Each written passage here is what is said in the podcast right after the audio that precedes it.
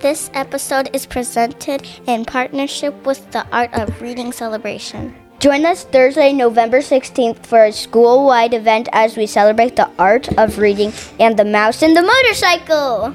Friends and families of Discovery Elementary are invited to join us for a night of fun as students showcase all the different ways that reading enhances their learning. Included in the celebration will be dramatic and musical performances that students have been working hard on. We hope to see you all there.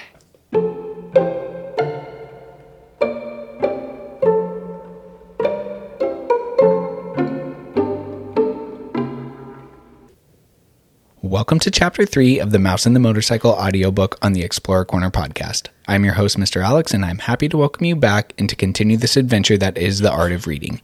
Ahead on this episode, you will hear from our third mystery reader, but before that, I want to remind you to mark your calendar for the evening of Thursday, November 16th, where Discovery Elementary will host a culminating event for a school-wide celebration, complete with dramatic and musical performances that center around the Mouse and the Motorcycle. Our students here at Discovery Elementary School are working hard towards this exciting event for all family and friends to come and see. All right, so let's introduce Chapter 3 in this week's mystery reader. As you know, each chapter you will hear from a new mystery reader.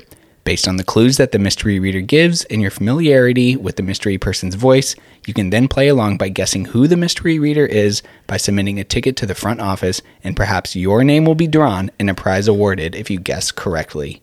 So without further ado, let us welcome this week's mystery reader by having them give their three clues.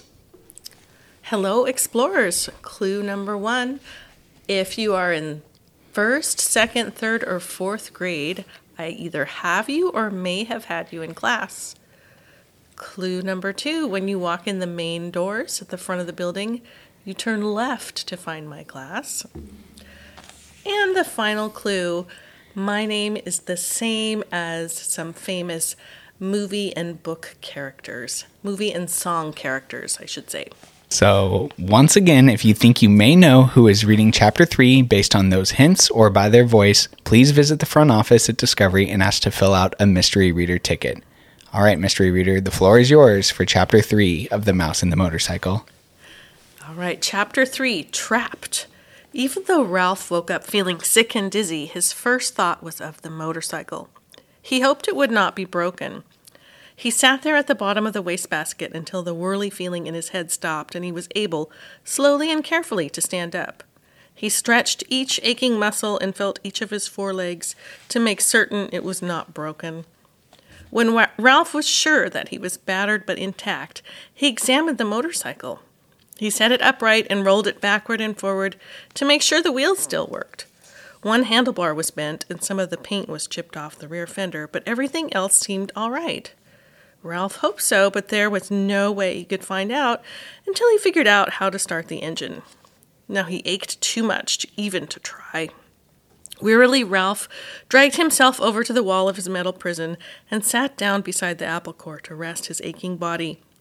He leaned back against the side of the wastepaper basket, closed his eyes, and thought about his Uncle Victor. Poor nearsighted Uncle Victor. He, too, had landed in a metal wastepaper basket, jumping there quite by mistake. Unable to climb the sides, he had been trapped until the maid came and emptied him out with the trash. No one knew for sure what had happened to Uncle Victor, but it was known that trash in the hotel was emptied into an incinerator.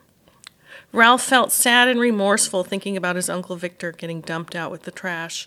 His mother had been right, after all, his poor mother gathering crumbs for his little brothers and sisters, while he, selfish mouse that he was, sat trapped in a metal prison from which the only escape was to be thrown away, like an old gum wrapper. Ralph thought sadly of his comfortable home in the mouse hole.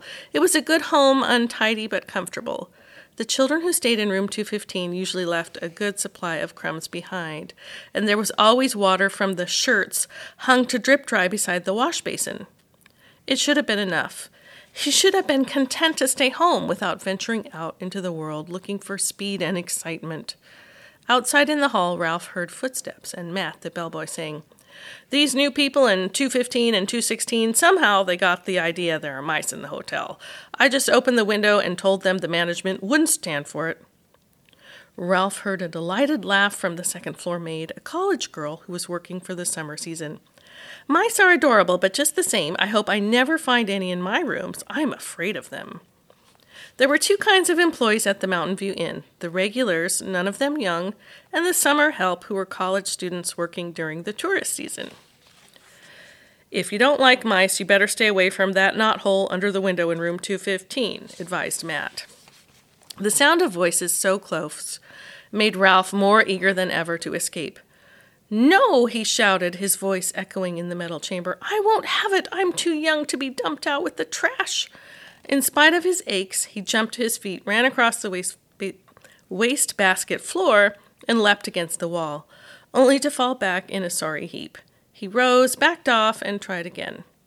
There he was on the floor of the wastebasket a second time. It was useless, utterly useless. He did not have the strength to tip over the wastebasket. Ralph was not a mouse to give up easily. He considered his problem a moment before he rolled the motorcycle over to the wall of the wastebasket. Then he seized the apple core by the stem and dragged it over to the motorcycle. By putting his shoulder under the stem end, he managed to raise the core until it was standing on its blossom end. But when he put his front paws around it and tried to lift it, he found he could not. The core was too heavy to lift up onto the seat of the motorcycle. Ralph was disappointed, but when he stopped to think it over, he saw that even if he could manage to get the apple core on top of the motorcycle, it still would not be high enough to allow him to climb out of the wastebasket.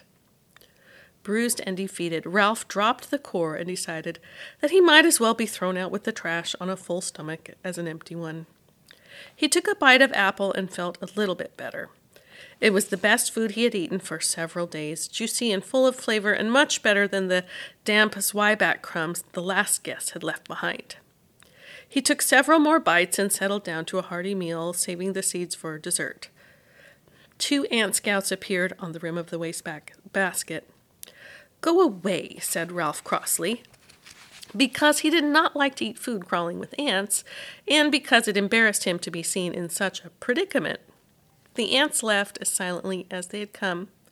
When Ralph had eaten his fill of the apple, he curled up beside the core. He only hoped that someone might happen to drop a Kleenex over him. It was bad enough to be carried to one's doom in a wastebasket, but to be carried to one's doom by a shrieking maid was unthinkable. There was one tiny ray of hope. If someone did happen to drop a Kleenex over him, he just might have a chance to jump and run when the maid tipped the basket up to empty it into the incinerator. The thought that the boy was sure to miss his motorcycle and start looking for it kept Ralph tossing and turning behind the apple core until, stuffed and exhausted, he finally fell asleep. This has been the Explorer Corner Podcast, bringing you Chapter 3 of The Mouse and the Motorcycle. We wanted to say a big thank you to our mystery reader for this week. We hope you enjoyed your time on the show. Bye, Explorers. We will see the rest of you back here soon for Chapter 4. Take care, everyone.